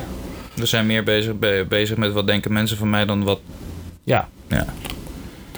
Of wat zullen mensen wel niet van mij denken als ik niet kan functioneren op, het, op, op dit niveau, maar een beetje hier zit. Mm-hmm. Dus da- da- daar zijn mensen sowieso al beïnvloedbaar door. Maar dat is, even terug naar social media waar we het straks over hadden. Mm. Zie je alleen maar mooie dingen. Ja. Dus het geeft totaal geen, geen beeld van de realiteit, zeg maar. Mm. Hoe het is. En daar raken natuurlijk mensen door beïnvloed. Want die zien wel dat de buren alweer op vakantie zijn. Of dat ze weer een nieuwe auto hebben. Ja, maar je weet niet hoe krom ze hebben gelegen. Nee, precies. Of dat ze iedere maand uh, eigenlijk in de, in de schulden zitten. Mm. Om, om, om, om dat leventje... kunnen hanteren, zeg maar. Ja. Maar dat is grappig. Jullie vader, die ken nu al een tijdje. Hè? En die, maar die, die heeft het voor zichzelf gewoon mooi gecreëerd, zeg maar. Dus die is nu op een bepaalde leeftijd. Die is nog super fit. Uh, ja. Het doet superveel. Geld interesseert hem niet zo heel veel. Maar hij heeft er wel voor gezorgd dat hij gewoon al zijn dingetjes gewoon nu op deze leeftijd ook nog kan doen. Ja. Dus hij is gewoon tevreden met, met wat hij heeft, zeg maar. En dat vind ik dus heel knap aan jullie pa. Die, die, die, die, die vindt dat gewoon prima. Ja, maar ik denk, ik denk ook wel, hij heeft, hij heeft voor zichzelf in ieder geval, dat, en dat is, dat is iets wat um, heeft ook een stukje met realisme te maken. En wat je waar het net ook over had, inderdaad, het jongetje van tien dat zes keer in de week traint, is, um, is, is hij, hij is heel realistisch geweest in het verleden naar zichzelf. Is wat kan ik, wat kan ik niet en hoe ga ik daarin verder? In ieder geval, dat is even zoals het op mij overkomt. Ja, ja, zeker. En in de verhalen die hij vertelt dit. En hij heeft een doel voor zichzelf inderdaad, dat hij uh, niet afhankelijk wilt zijn van anderen. Nee, wat jij net zegt over wat kan ik wel, wat kan ik niet. Dat zouden dus mensen, hè, even t- terug naar de training... en wat zouden mensen bijvoorbeeld op hun werk dan moeten doen... terwijl het verwachtingspatroon hier ligt. Mm-hmm. Als jij gewoon aangeeft, oké, okay, dit kan ik wel, dit kan ik niet... Yeah. En Pietje zit naast jou en die kan juist dit deel wel... en dat andere deel niet. Dan ga je elkaar versterken. Ja, dan versterk je elkaar... en durf dan ook het andere deel naar elkaar toe te schuiven. Ja. Dus als ik weet dat... dat Pietje hier heel goed in is. Hey, Pietje, wil jij dit doen? Neem ik deze taak van jou over, want dat kan ik goed. Ja, dan is prima. Dan hoef je dus, dan kan je er alle twee op een goed hoog niveau functioneren, mm. zonder dat, dat je, je dus die pieken krijgt. Nou ja, ik denk, ik denk dat daarin, en daar, dat is dan weer de, de, de eigen wijsheid of de, de, de, de ego van de mens, is dat wil je niet toegeven, dat jij slecht bent in iets. Uh, nee, nou ja, zou ik ook lastig vinden. En ik, ik zat toevallig laatst ook een filmpje te kijken van, uh, van die, ik heb een boek beneden liggen van Simon Sinek. En die, die, die is dan inderdaad, die, hij is als marketing, uh, binnen de marketing begonnen. En uiteindelijk eigen marketingbedrijf en dat soort dingen. Maar hij zegt ook, op een gegeven moment had hij een sollicitatiegesprek waarbij hij aangeeft van joh, uh, hier ben ik goed in. Uh, hier ben ik niet goed in. En hier ben ik minder in. Ja. En hij is aangenomen. Terwijl de rest van de sollicitanten zei... oh, dit kan ik, dit kan ik, dit kan ik, dit kan ik. Maar juist door die eerlijkheid... door inderdaad te zeggen van... oké, okay, hier ben ik goed en hier ben ik minder in... is hij aangenomen. Ja, dat is grappig. Want uh, toen ik in gesprek ging met mijn partner... zeg maar bij Brain Health... Yeah. de eerste keer dat wij een gesprek uh, met elkaar hadden... heeft hij ook nooit gevraagd naar... wat voor opleiding heb je gedaan? Of dat maakte hem niks uit. Het ging er veel meer om... wat heb je in het verleden gedaan? En zijn vrouw had aangegeven... dat ik uh, redelijk goed was in training en coaching... Mm-hmm. Uh, in dat gesprek, wij klikten gewoon goed met elkaar. En dat is zeg maar de basis geweest om gewoon met elkaar een bedrijfje te gaan starten. Ja. Uh, had ook kunnen vragen, inderdaad, welke studies heb je gedaan? En ben je dit? En ben je hier goed in? Maar ik dacht, oké, okay, dat is dus zo'n mooie manier om gewoon van, vanuit je gevoel en vanuit kwaliteiten te gaan werken, zeg maar. Mm. In plaats van dat je blind staart op wat, wat mensen in het verleden dan wel of niet gedaan hebben, of wat je wel of niet goed kan. Ja. En ken jij Dream School? Dat programma? Nee. Uh, dat, is, dat is op Nederland drie. En dan, dat is ieder jaar. En dan hebben ze volgens mij vijftien jongeren. Een beetje probleemjongeren. En die gooien ze drie weken in de school. En dan komen allemaal uh, gastcolleges worden gegeven. Dus dan uh, Duncan Stutteheim is wel eens langs geweest. Uh, Osje Gülsen. Allemaal van dat soort mensen. En die komen dan uh, ja, colleges geven. Mm. En dan uh, in de hoop hun een beetje te, te prikkelen om, om, om wel iets te gaan doen met hun leven. Zeg maar. Ja. Dat zijn vaak wel kinderen met echt wel... Uh, een verleden, zeg maar. Dus dan uh, zijn gewoon nasty dingen gebeurd. Nou, prima. Alleen, op een gegeven moment kwamen daar... Uh, kwamen twee jongens... en die zijn van Schorem. Dat is uit Rotterdam, zo knip- en, uh, en scheren... Uh, bedrijf, zeg maar. Ja, ja, van, die, van die, die bar, dat barberbedrijf. Ja, ja, precies. Die gingen altijd in een cafeetje... gingen uh, wat drinken... een hapje eten. En op een gegeven moment zaten ze daar een jongen... en die werkte achter de bar. Maar die deed ook een beetje drugs dealen. En ook, maar ook een beetje drugs gebruiken. Maar vooral ook een beetje dealen daar. Hmm. Toen dacht ze... Hey, die jongen die werkt en hard... en die weet hoe hij moet verkopen... want hij is nog nooit gepakt. Dus dat is eigenlijk een jongen... Hè, die moeten we eigenlijk bij ons in de zaak hebben. Want dat is gewoon een, een goede gast. En toen hebben ze hem benaderd... en hebben ze gezegd... luister, jij mag... wij willen jou die opleiding geven... moet je wel stoppen met drugs dealen en gebruiken nee. en zo... Maar die ging gewoon uit van zijn kwaliteiten. Dus wat hij wel kon, zeg maar. Mm. Die jongen die is daar gaan werken. Die heeft heel die opleiding daar gedaan. En die vliegt nu heel de wereld rond om overal workshops te geven met knippen en scheren en dat soort dingen allemaal.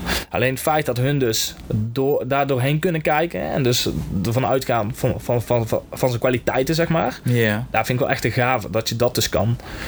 Dus gewoon kijken wat iemand goed kan. En daar je oordeel op baseren en of dat je kan gebruiken, ja of nee. En niet wat voor papiertje je hebt, of juist niet. Hmm. Het, het papiertje zegt meestal niet zo heel veel. Ja, het, het zegt bijvoorbeeld dat je goed kan leren. Ja. Of, of dat je, en, en ik bedoel, niet, niets te nadenken. Ik bedoel, er zijn natuurlijk dingen die je gewoon met een universitaire studie moet doen. Of met, met een M B, weet ik het allemaal. Maar het is, het, dat is inderdaad, ik denk, ook de misvatting tegenwoordig. Mm-hmm. is uh, En misschien dat mensen ook daarom uitvallen. Is er wordt zoveel... Ver, het is gewoon een verwachtingspatroon van mensen. Waar we het straks ook over hebben gehad. Um, qua opleiding. Is je moet eigenlijk het liefst een universitaire opleiding hebben gedaan als twintigjarige met, met dertig jaar ervaring binnen het vak. Ja. Om maar uh, voor, wat is het, achttienhonderd euro bruto te kunnen werken. Ja, dat is niet heel reëel. Nee, precies. Maar het is wel een verwachtingspatroon... wat, wat, wat ieder, tegenwoordig iedereen uh, over zich heen krijgt. Van oké, okay, ik wil, ik wil accountmanager worden... en dan wil ik dit en dan wil ik voor dat bedrijf werken... en dan moet ik dit doen en zus doen en dat doen.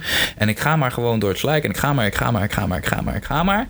En uiteindelijk, einde van het verhaal... ben je ongelukkig, heb je een burn-out, zit je thuis... en kan je niks meer. Nee, ja, zo zou het kunnen gaan. Zeker. In ieder geval, dat is even gewoon... Ja, ja. ja, nee, ja ik zit even te denken hoe de, hoe, uh, of dat, dat ook zo gaat, zeg maar. Ik las dus laatst een artikel van een, uh, een, een meisje... en dat ging solliciteren. En een meisje had M B O gedaan. Ja. En um, ze kwam er niet doorheen omdat ze maar M B O had gedaan. Mm. Dus uh, op de sollicitatie stond inderdaad H B O, werk- en denkniveau...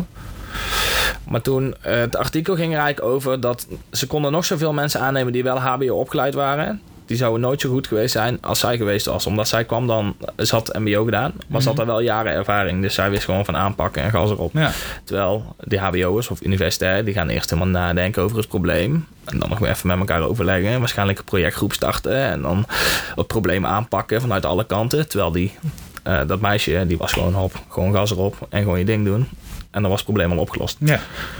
Het was grappig hoe mensen dan inderdaad daarover denken. En denk ja... Uh, uh, opleiding zegt zo weinig. Nee, en ik denk... Ik, denk en, en, ik, ik wil niet zeggen hoe simpeler de mens... hoe makkelijker je het voor je... Ja, nee, dat, dat is het eigenlijk wel. Het is hoe simpeler je bent. In die zin bedoel ik niet, niet qua of je nou dom bent of slimmer. Maar ik denk hoe simpeler je over dingen kan nadenken... hoe makkelijker je bent in het oplossen van problemen. Ja. En precies wat je nu zegt, is dus wat we eigenlijk bij Brain Health kunnen. Dus gewoon de simpelheid teruggeven aan jezelf. Dus je, om, je creëert gewoon meer ruimte om simpele keuzes te maken... die voor jou goed zijn en niet voor je buitenwereld. Mm-hmm. En als dat dan nog gepaard gaat met, met, met, met een stuk energie wat je meer terugkrijgt... een stuk meer rust, minder stressmomenten en een gelukkige leven... Mm. en je niet zo druk maken om, om alles om je heen, zeg maar... Ja, dan, dan kan... De wereld is echt niet zo negatief als dat die nu geschetst wordt. Alleen je moet er wel zelf iets, iets, iets mee doen. Ja. En de grap is natuurlijk dat... dat die, ons lichaam trainen we allemaal. En gezond eten, dat, dat moet ook. Want anders overleven het allemaal niet. Mm. Alleen daadwerkelijk je, je, je hersenen trainen. Dus echt je cognitief vermogen. Daar zit gewoon nog een beetje een taboe op. Je merkt wel dat het steeds minder wordt. Dus mensen zijn er wel steeds meer mee bezig. Ook mm. met mindfulness en de appjes die, uh, die je hebt tegenwoordig. Ja. Alleen echt een specifieke training om echt het cognitief vermogen te, te, te, te, te verbeteren of te versterken, dat, dat is er bijna nog niet. Alleen merkt wel dat bedrijven daar steeds meer behoefte aan hebben. Ja, nou ja, omdat er zoveel uitvallen. Ja. Ah, het heeft, heeft, heeft dan ook de trainingen, dat is even, even aan de andere kant van het spectrum. Is hier, we hebben het dan nu puur, puur specifiek over uh, het, het, het, het uitvallen, de burn-out, de, de, de, het hersenletsel en dat soort dingen. Uh, maar zit daar ook een, een kern van waarheid in, bijvoorbeeld voor mensen met depressie?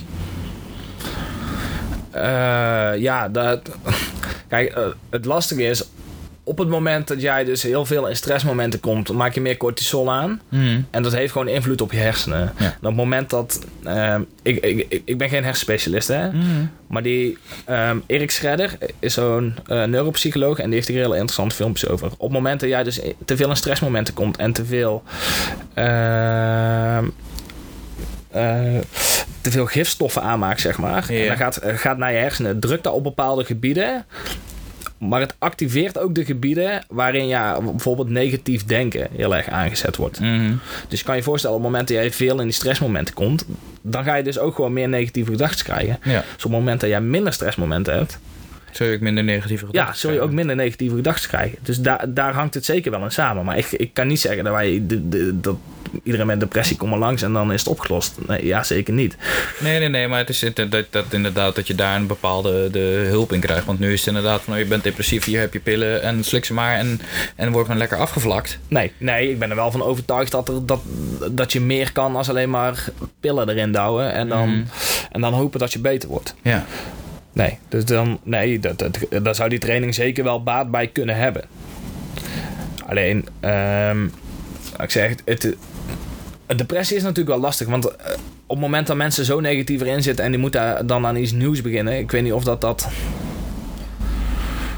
stand houdt op dat moment. Nee, nee dat, dat, dat, is, ik bedoel, dat, is, dat is het moeilijkste. Zeker als ik inderdaad binnen de omgeving kijk, waar, waar ik, bedoel, ik, ik ken mensen inderdaad die in zo'n situatie zitten. Dan zijn nieuwe dingen altijd wel een, een, een, een dingetje. Ja, dat is wel een redelijke uitdaging. Ja, en, en um, nou ja, uiteindelijk... Um, Uh, wat je krijgt vanuit een burn-out inderdaad, is ook wat je net zegt, is uh, juist door de, door de stress, door de cortisol, dat soort dingen, kom je inderdaad in negatieve, negatieve gedachten terecht. En ik, op een gegeven moment, ik heb een test gedaan bij de G G Z en dan gaan ze vragen, oké, okay, hoe voel je je ten opzichte van dat? En wat, hoe is jouw uh, negativiteit? En uh, naarmate mijn burn-out minder werd, werd mijn... Uh, negatief zelfbeeld, mijn depressie werd in die zin ook minder. Ja. Maar hoe erger het was, ik was echt, het, het, nou ja, heel simpel. Er stond inderdaad zo'n vraag, heb je wel inderdaad eens aan, aan, aan zelfmoord gedacht? Of in ieder geval die, die gedachtes. En uh, dan hebben ze het inderdaad van nooit tot heel vaak. Uh, ik, ik, ik zat er tussenin. Want je, je zit toch in zo'n negatief stramien. En je maakt jezelf zo gek op een gegeven moment. Dus de, ja... Maar dus eigenlijk wat jij zegt, op momenten jij, dat die burn-out minder werd, ben je ook minder depressief. Ja. Ja, dus dan houdt echt superveel verband met elkaar dan. Uiteindelijk of dat, wel. Dat, daar lijkt het in, in dit geval wel op. En in die zin, kijk, een, klin, een klinische depressie of iets dergelijks, dat, dat, dat, dat staat er verder helemaal los van. In die zin, als je echt depressief bent, als je echt inderdaad, dat, dat, dat is totaal iets anders. Het is nog steeds mentaal, het is nog steeds taboe. Um, maar het, er zit wel een soort van verbinding met elkaar. Ja. Zo uh, zeggen ze ook dat dus bijvoorbeeld vrouwen in de overgang onwijs veel symptomen hebben van mensen met burn-out. En dat dat echt onwijs onderschat wordt. Dus dat er uh, bijna de, de cognitieve uh, kenmerken, zeg maar, mm. van overgang, burn-out zijn bijna in elkaar. Uh, Oké, okay. maar, maar is het dan ook niet zo dat we, dat we juist elkaar op die manier zo gek maken door al die studies te doen, dat inderdaad te zeggen van oké, okay, vrouwen in de overgang, die hebben inderdaad hetzelfde vermogen, is dat je uh, qua, qua, of hetzelfde idee qua burn-out, is dat als je dat leest, dat op het moment dat je in je overgang zit, dat je dat werkelijk gaat geloven en dat je jezelf er eigenlijk in lult.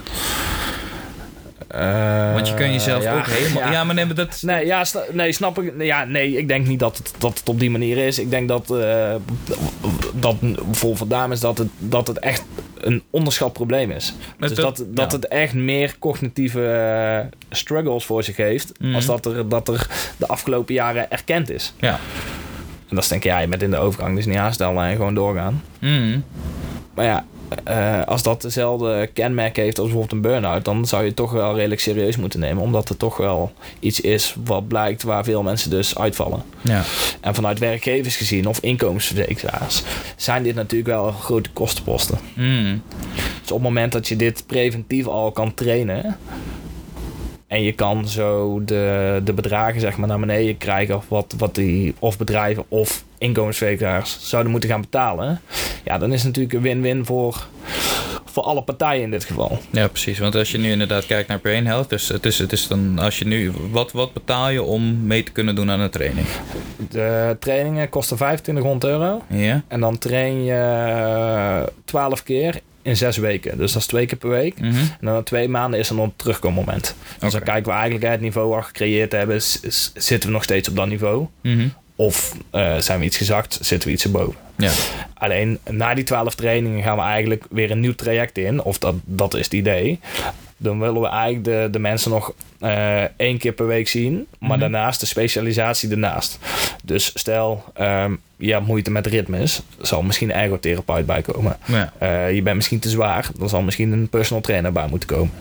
Dus het, het is kijken naar de wensen en behoeften van de mensen. Mm-hmm. En waar ze op dat moment gewoon de behoefte aan hebben. Ja. Alleen na die eerste twaalf trainingen hebben de mensen gewoon een soort meer Uh, bewustwording en ruimte creëert, dat ze ook toe zijn aan, aan de volgende stap, zeg maar. Dus uh, iemand heeft inderdaad een personal trainer nodig, of een diëtist, of een ergotherapeut. Mm-hmm. Alleen in het begin zal dat niet lukken, omdat ze gewoon nog niet daar zijn waar ze moeten zijn. Nee. En dat is dus interessant. Na die twaalf weken zien we dus gewoon dat ze, dat ze cognitieve veranderingen hebben doorgemaakt, waardoor ze daar nu wel aan toe zijn. En dan wordt het interessant. Ja. Kijk, maar ons, met Brain Health, wij richten ons niet op de particulieren. Omdat de trainingen zijn best prijzig. Mm. Hè, je hebt de apparatuur gezien. Uh, het is ook vrij prijzige apparatuur die we gebruiken. Ja. Het, is, het komt uit dan wel Amerika of Canada. Nou, dat is op, op zich is dat prima. En het is wetenschappelijk bewezen dat het werkt. Maar er zit ook gewoon een kostenplaatje aan. Mm. Alleen op het moment dat je die vijfentwintighonderd euro gaat afzetten tegen uh, de bedragen wat het nu voor inkomensverzekeraars of voor de grote bedrijven kost, zeg maar, als mensen uitvalt, is natuurlijk een schijntje.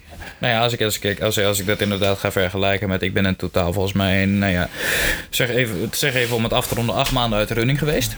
Ja. En dat betekent dus, uh, even kijken, acht, acht maanden dus keer, uh, nou ja, zeg uh, tweeëntwintighonderd euro even heel simpel gezegd. Nou zit je al op zestienduizend, bijna zeventienduizend euro wat je kwijt bent aan loon. Ja, maar dan, dit is, uh, je weggever betaalt natuurlijk nog meer. Precies. Dus dan kom je rond uh, tussen de vijfentwintig en dertig misschien. Ja.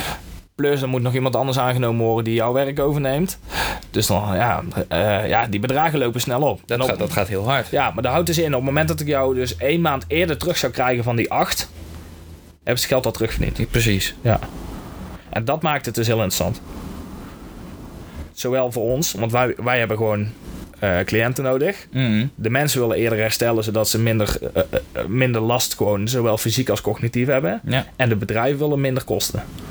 Dus vanuit die driehoek uh, zijn we eigenlijk aan het werk. Ja, ja, precies. Dus het is gewoon voor alle drie is het win-win. Ja. Win. Ja. Ja. Zeker. Hmm. Nu, jij bent één keer bij ons geweest, hè? Ja. Denk jij, als jij die training in zijn geheel zou doen, dat jij er baat bij zou hebben? Uh, ja. Maar vooral op welk gebied dan? Ik denk uh, in die zin in de Uh, um, in het, het combineren van Uh, hoe zeg je dat? Uh, van handelingen. Ja, van taken, denk ik. Van taken, inderdaad. Ja. Dus als, als ik bedoel, daar, daar, dat merk ik in mijn werk zelf ook. Toen ik inderdaad net begon werk nu binnen het casino en de cursus had. Toen, je krijgt op een gegeven moment, je krijgt de eerste twee weken kreeg ik zoveel informatie en handelingen en weet ik het wat over me heen, dat ik er echt niet bij kon. En naarmate je het vaker gaat doen, wordt het uiteindelijk makkelijker natuurlijk. Maar normaal was het, dan, dan liep mijn hoofd niet over. Maar dan was het inderdaad, ik weet ik kom morgen wel. En dan, dan, maar nu liep mijn hoofd ervan over. Dus ik denk inderdaad, juist door, door, die, die, door zo'n training inderdaad, dat, je, um, dat het makkelijker wordt. Dat je inderdaad, dat je cognitieve vermogen daarin vergroot wordt. En dat je daar inderdaad verbetering in ziet, is dat je makkelijker, sneller iets kan oppakken. Ja, dus wat we ook merken, dat is nu mensen, ze reageren sneller, maar vaak echt dertig, veertig procent sneller. Dus ze mm. zien iets sneller gebeuren. Dus kan je voorstellen op het moment dat jij iets sneller waarneemt, dat je het eerder kan processen, dat je daar ook eerder een handeling aan kan koppelen. Ja, ja, ja. En dat maakt hem op een gegeven moment heel interessant. Dus vooral inderdaad wat je zegt, met meerdere taken naast elkaar, wat je allemaal moet doen. Maar ook het in perspectief plaatsen. Wat moet eigenlijk eerst en wat komt daarna? Ja. Dus ik zat van de week een, een documentaire te kijken en dat ging dan over multitasken. En zei, multitasken slaat eigenlijk helemaal nergens op. Want het, het, het, je bent helemaal niet gemaakt om te multitasken en alles tegelijk te doen. Doe, mm. gewoon, je, doe gewoon ding voor ding. Het kan allemaal, het kan allemaal wel naast elkaar, maar gewoon rustig je dingetjes afwerken. Ja.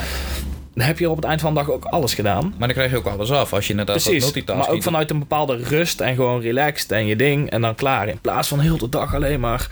Ja, word je helemaal wauw van, man. Ja. Als je de hele dag uh, moet maar volhouden. Is, is, maar dan, dan, dan kom ik weer terug op... Is inderdaad, dan wordt dat ons dan opgelegd. Durven wij dan inderdaad um, geen nee te zeggen? Want op een gegeven moment dan, dan, dan, oh, dan is het inderdaad van... Oh, het, uh, Pietje die neemt alles wel aan qua werk. Dus uh, we flikkeren het maar bij hem op zijn bureau en hij regelt het wel. Dus, dus in, in... Ja, dat, ja, maar... dat is volgens mij ook een veel, veel gezegd ding bij mensen met, met burn-out klachten. Die durven geen nee te zeggen. Maar dan, volgens mij is dat weer door te voeren. Oké, okay, want als ik nee zeg, oh, wat zal die dan wel niet van mij denken? Of ja. oh, wat, wat vinden ze dan wel niet van? Oeh, uh, heb ik over een half jaar nog wel werk? Want ik heb maar een tijdelijk contract. En, um, en, maar ja, ik woon nou in een supermooi huis. Maar als ik geen contract heb, kan ik de huis niet betalen. En dan, ja, snap je? Dus het is, ja, het is niet zo makkelijk om daar maar gewoon... Je, je vinger op te leggen, want dit, dit is het al. Ik denk nee, wel precies, dat, er, maar... dat er een beeld gecreëerd is... en dat dat, dat vooral te wijten is aan media... Mm-hmm.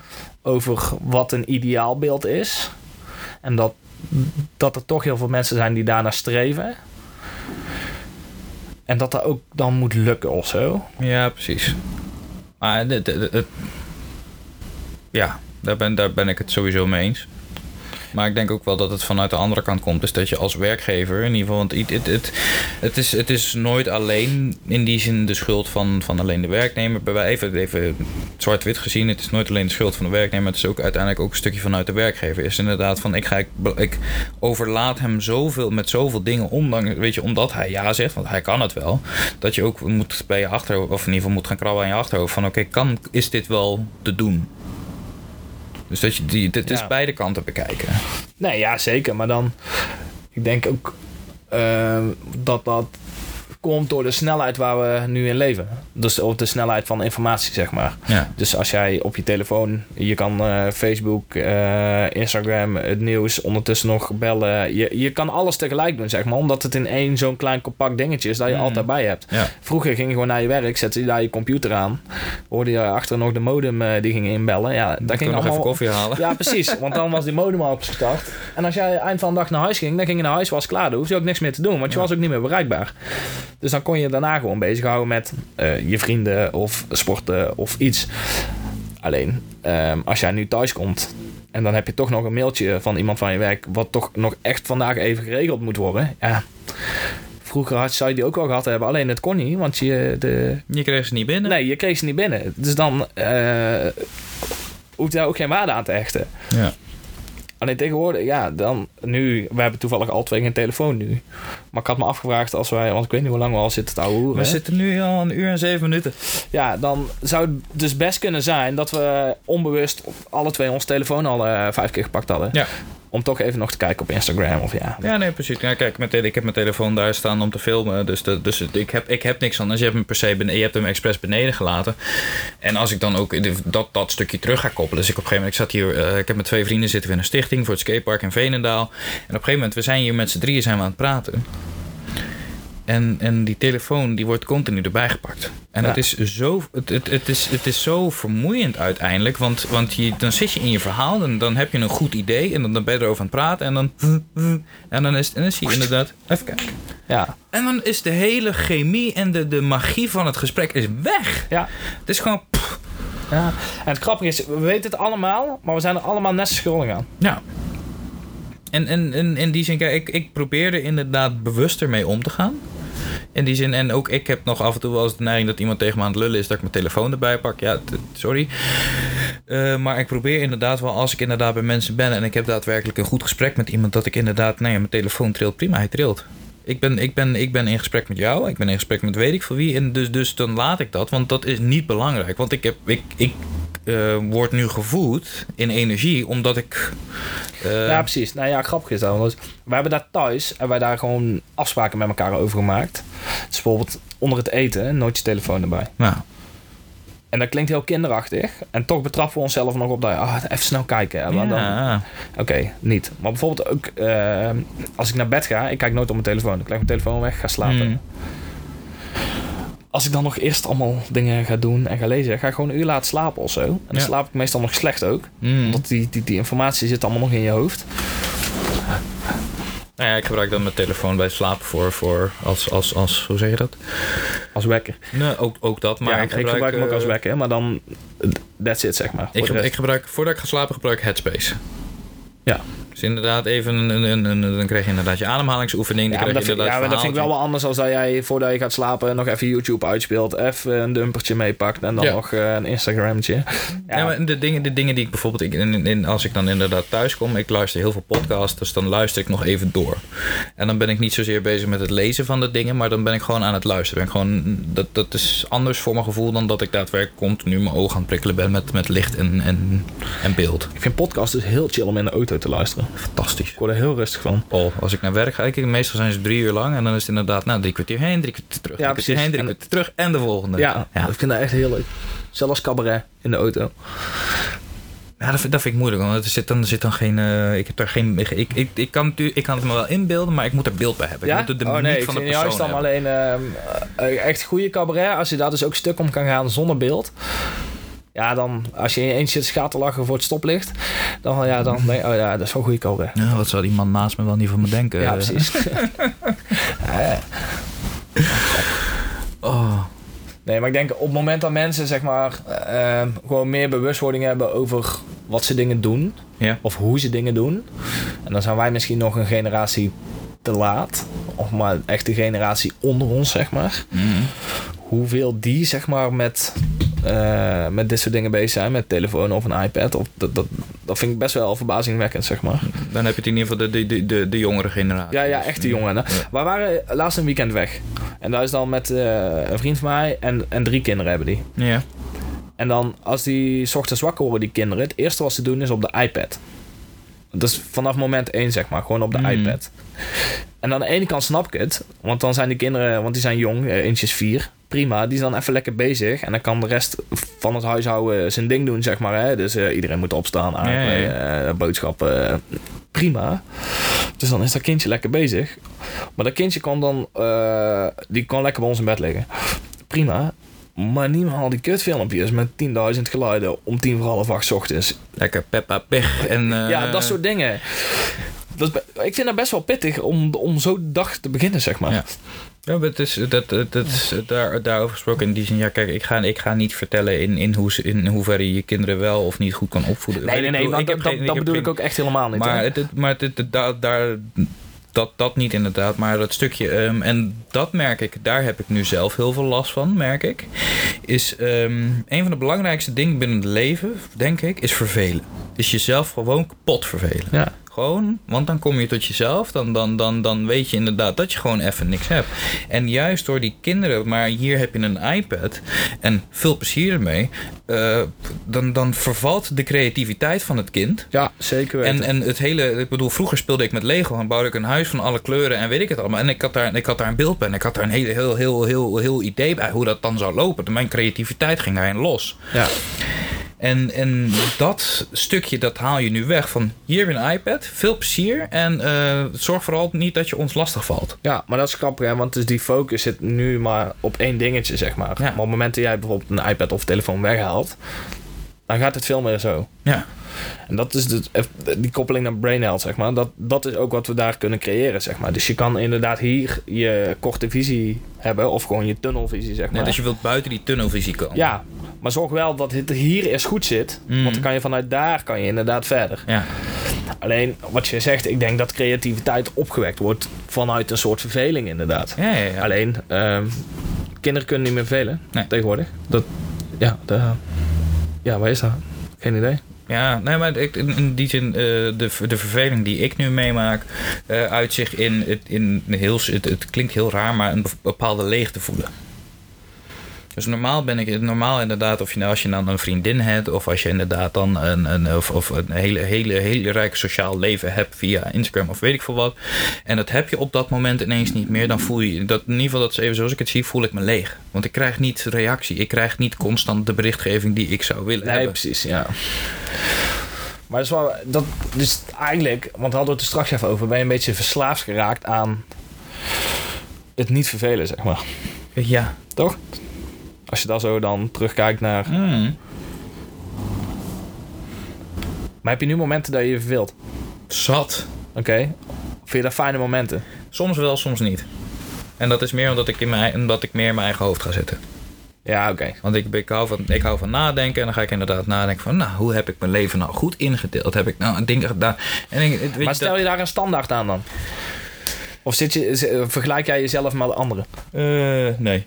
Oké, okay, top. Dat is, dat, is, dat is iets dat... Ik deed dat voorheen wel en inderdaad. En, en het was voor uh, pre, pre-burnout en alles erop en eraan. Was inderdaad, fitness was het dingetje. En ik moest uh, zoveel procent vet hebben. En het moest allemaal op Instagram gepost worden. En ik wilde dit en ik wilde dat. En ik wilde aan die bepaalde standaard voldoen. En toen ineens was het echt zo van... Fuck it. Heel simpel. Gewoon, ik, ik, het, het was weg. Ik, ik voelde me en op een gegeven moment... Ik had zoiets van, het hoeft allemaal niet meer zo, zo... Ik ben blij met wie ik ben. En dat is ja. een heel proces geweest. En, en op een gegeven moment, uh, da, da, daar begon het mee. Heel, het klinkt heel, heel, heel apart, maar en bijvoorbeeld... Ik was er begonnen met fitnessen en het idee was... oké, okay, uh, het doel om daadwerkelijk weer mee te gaan doen met mensfysiek is er nog steeds. Dus dat wil ik nog steeds doen. Dus wat ga ik doen? Ik wil zo groot mogelijk worden, afvallen, knallen. En, en in plaats van dat ik bezig was met het resultaat... was ik het proces aan het posten. Dus hoe ben ik er aan het komen? Hoe ben ik bezig om daadwerkelijk uh, zo groot mogelijk en zo lean mogelijk te worden? Op een gegeven moment dacht ik... ik heb er helemaal geen zin meer in. Ik ben, er, kla- ik ben er klaar mee. En sindsdien, sinds ik daar mijn handen van af heb getrokken... had ik echt zoiets van, oh jongens, wat een rust. Dat is grappig, want uh, wij, uh, toen ik nog de tennisschool had... toen uh, de laatste paar jaar op de grootste club waar wij les gaven... liep niet zo heel soepel. Mm. En uh, toen waren we eigenlijk alleen maar brandjes aan blussen... en mensen aan pleasen om dan toch maar... ja, misschien daar nog les te mogen blijven geven, ja, ja. of nee. En um, op het moment dat wij daar weg moesten als tennisschool... was ze daar echt super pissed over. Mm-hmm. En nu een jaar later denk ik... dit is echt het grootste geschenk wat ze me hebben kunnen geven. Want op het moment dat wij daar weg moesten... en ik dus niet meer met die mensen te maken had... en dat, uh, dat we dus niet meer bezig hoefden te zijn... met wat de anderen mogelijk goed vonden... was dat zo'n geschenk, omdat er zo'n rust over me heen kwam. Ik dacht, oh, nou kunnen... er, valt, er valt zo'n last van je schouders ja, af. Ja, maar nu heb ik dus ook voor mezelf besloten. Nu, ik werk nog alleen maar met mensen waar het goed mee voelt. Mm-hmm. En die dezelfde richting uit willen. Ja. En uh, doe jij of moeilijk, of denk je er anders over als dat ik erover denk. Ja, tot ziens. Dan, ja. dan maar niet. En dan komt wel weer iemand nieuws of iemand anders. Alleen, ik snap wel, op een gegeven moment zit je in een bepaalde tunnel. En dat is zo moeilijk om daar dan uit te gaan. Mm. Omdat je gewoon gewend bent aan een... ja, vastigheid of zekerheid of dat soort dingen. Alleen op het moment dat je dat durft te veranderen... heb ik nu ervaren, zeg maar. Ik ben nog steeds... dit is nog steeds niet top nu, hè. Maar dan... Mm. Je krijgt gewoon nieuwe energie van nieuwe dingen... met leuke mensen om je heen. En... ja, ja, ja, ja. Maar dat, dat, dat is het ook. Het is, het is, um, we, zijn, we willen allemaal dat stukje die, die veiligheid en geborgenheid hebben... En, en dat stukje buiten jezelf gaan zoeken, dat is... oh, dat doet pijn. Dat, ja. is, dat buiten jezelf ja, gaan, dat is eng. Ja, terwijl op het moment dat je het wel doet... en dat heb ik nou een paar keer in mijn leven ervaren... geeft dat echt heel veel energie. Ja, ja, ja. Dus voor mij was de eerste keer toen ik vanuit het dorp... naar de grote stad verhuisde... was, was een moment dat ik dacht... oké, okay, dit is vet, man. Mm. We gaan echt een keer wat anders doen. Weg uit het dorp, we gaan lekker in Rotterdam wonen. Ja. Nou, echt de grootste fout van mijn leven. Nou ja, terug verhuisd naar Breda. Ik wil zeggen, het is de meest lelijke stad die er bestaat, Rotterdam. Maar... ja. ja, ik had toen het idee, zeg maar... dat uh, iedereen die ging studeren ook op kamers ging. Ja. Yeah. En ik was geloof ik ongeveer de enige van, van de hele Hogeschool Rotterdam... die wel op, op kamers wilde. Mm. Maar de rest had allemaal niet. Dus ik kon onmogelijk een klik maken ongeveer met mensen. Ja. Of je moest bij een studentenvereniging. Ja, daar was ik niet helemaal aan toe op dat moment. Maar dat, dat was eigenlijk de eerste keer. En nu de tweede keer was eigenlijk... dat ik vanuit Breda verhuisde naar Den Bosch. Mm. Dus met mijn vriendin ging samenwonen. En de derde keer dat ik eigenlijk zo'n geluksmoment had... dat was het moment dat... ja, eigenlijk nu een jaar nadat we weg moesten bij die vereniging... dat ik erop terugkijk en denk... hoe ik nu in het leven sta... en een jaar geleden. Dit heeft me zoveel meegebracht, zoveel rust. Dat, dat is dan ook zo'n moment. Ja. Waarvan je denkt, oh, dit is eigenlijk, eigenlijk zo vet dat dit gebeurd is. Mm. Want het, het geeft zoveel meer en zoveel nieuwe kansen en mogelijkheden. Ik wist natuurlijk vanochtend dat wij van, uh, vandaag met elkaar gingen babbelen. Mm. Ik stond vanochtend te douchen en ik dacht... Eigenlijk, want ik, ik zag van bepaalde personen zag de naam voorbij komen op LinkedIn vanochtend. Die, die binnen die club werkzaam waren, zeg maar. Maar dan, ik dacht, oh, ik heb er eigenlijk helemaal niet zoveel moeite mee. mee. Ik ben ze eigenlijk wel dankbaar voor wat er allemaal gebeurd is. Want mm. ook door deze personen zitten we nu op het punt waar we nu zijn, zeg ja. maar. Ik dacht, oké, okay, maar als, de, als dat de insteek is... Dus ik, of ik kan altijd boos blijven, zeg maar. Of denk, ja, laat lekker gaan, dankjewel. En we zijn nu hier. Ik dacht, dat geeft zoveel van meer rust, jongen. Dat is zo ja, maar dat is, dat, is, dat, is, dat is denk ik ook wel... Het is, uiteindelijk komt het neer op een stukje mindset. Dus is hoe ga je inderdaad om met de tegenslagen of met de druk die opgelegd wordt door anderen. Dus inderdaad ga je bij de pakken neerzitten en denk je iedereen is kut en alles is slecht en, en weet ik het allemaal. En sorry voor mijn taalgebruik hoor, maar... Um, van papa geleerd. Nou, niet van hem hoor. of, ga je, of zie je het inderdaad als een leerschool. En... en, en in die zin, het is heel simpel. Iedere relatie die ik tot nu toe heb gehad, hoe lang, hoe kort of hoe lendig ze ook zijn geweest, is uiteindelijk, je komt na zo'n relatie, kom je in de, nou ja, even de, voor de ene is het een rouwperiode, voor de andere is het een leerproces. Kom je in een proces terecht dat je inderdaad gaat denken, oké, okay, wat heeft deze persoon mij meegegeven, uh, waardoor ik verder kan, waardoor ik weet wat ik niet meer wil. Ja. En, en even vanuit... De... Daarvoor hoeft de relatie niet altijd beëindigd te zijn, hoor. Nee, tuurlijk, maar uiteindelijk, weet je, de... de, de, de dat is meer dan waar. Uh, maar juist door zo'n beëindiging uh, leer je ook meer. En gisteren toevallig ook een heel goed gesprek gehad inderdaad met mijn ex daarover. Is um, uh, hoe dichter je bij mij gaat komen. In die zin op het moment dat ik het niet nodig heb. Hoe harder ik ga terugduwen. Dus, en dat heb ik me nooit zo gerealiseerd als gisteren. Ja. Dus ik weet voor de volgende keer inderdaad van... hé, hey, oké, okay, um, als ik weet dat ik op het moment als ik ruimte nodig heb... dan moet ik dat gaan aangeven. Dan moet ik inderdaad gaan zeggen van... hé, hey, ik heb nu de ruimte nodig... want anders dan duw ik je nog verder weg en dan is het klaar. Ja. Dus, op die, dus, dus het, of het nou in het businessleven is, in je relaties of, of weet ik veel wat... of in de, gewoon de gesprekken die je voert... je haalt overal een stukje kennis uit... en dat neem je mee naar het volgende. Ja, zeker.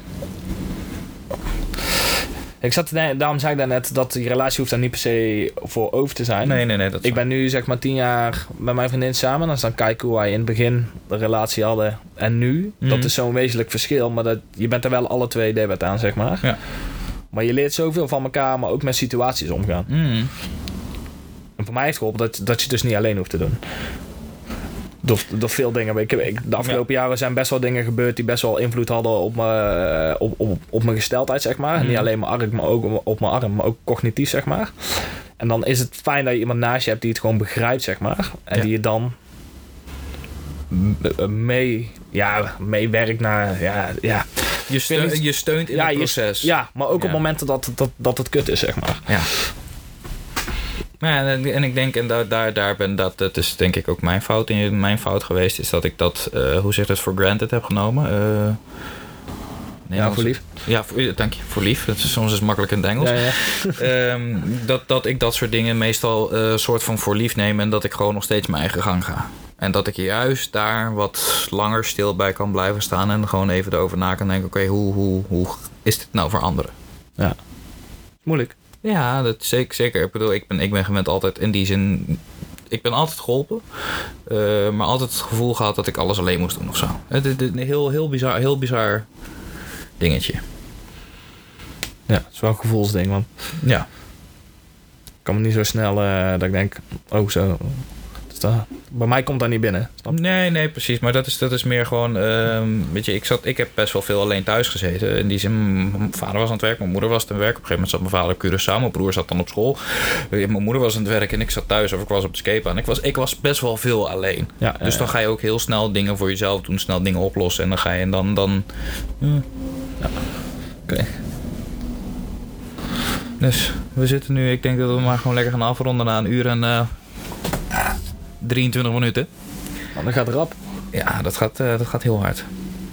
Dus um, ja, ik wil je danken voor je komst. Ja, ik wil jou bedanken. Wat ik dus heel relaxed vind, is dat wij kennen elkaar eigenlijk nog helemaal niet. Nee, klopt. We hebben elkaar één keer eerder gezien. Maar dat maakt dus dat je... echt wel een eerlijk gesprek met elkaar kan hebben. Ik heb dus nu best wel veel dingen over jou gehoord en geleerd. Waarvan ik denk, ah ja, wel interessant. Interessante gast. Terwijl ik, ik wist van tevoren niet zo goed waar we naartoe gingen of wat we gingen doen, zeg maar. Ja, maar dat is dus het mooie van het geheel, is je weet niet waar je heen gaat. Nee. Alleen de grap is, uh, we hebben elkaar één keer eerder gezien en dat voelde wel goed. Mm. En toen vroeg jij, zou je dit leuk vinden om te doen? Uh, en daar heb ik ja op gezegd, zeg maar. Ja. Dus meer op het gevoel wat wij van, of in dit geval ik, van jou had, zeg maar. Mm. Maar dan merk je dus nu, ze kunnen dus anderhalf uur makkelijk vol lullen. Zonder, zonder moeite. Ja, echt zonder moeite. En ook zonder wc. Ik, ik, ja, ik moet ook... Uh, dus uh, we gaan hem afsluiten. Ik denk dat we gewoon binnenkort twee vijftienjarigen hier op de stoel moeten gaan zitten. Kijken wat er gaat gebeuren. Ik ja, ben, ben heel benieuwd, ja. Thanks, man. Ja, jij ook bedankt. En dan uh, ja, zie je binnenkort misschien weer.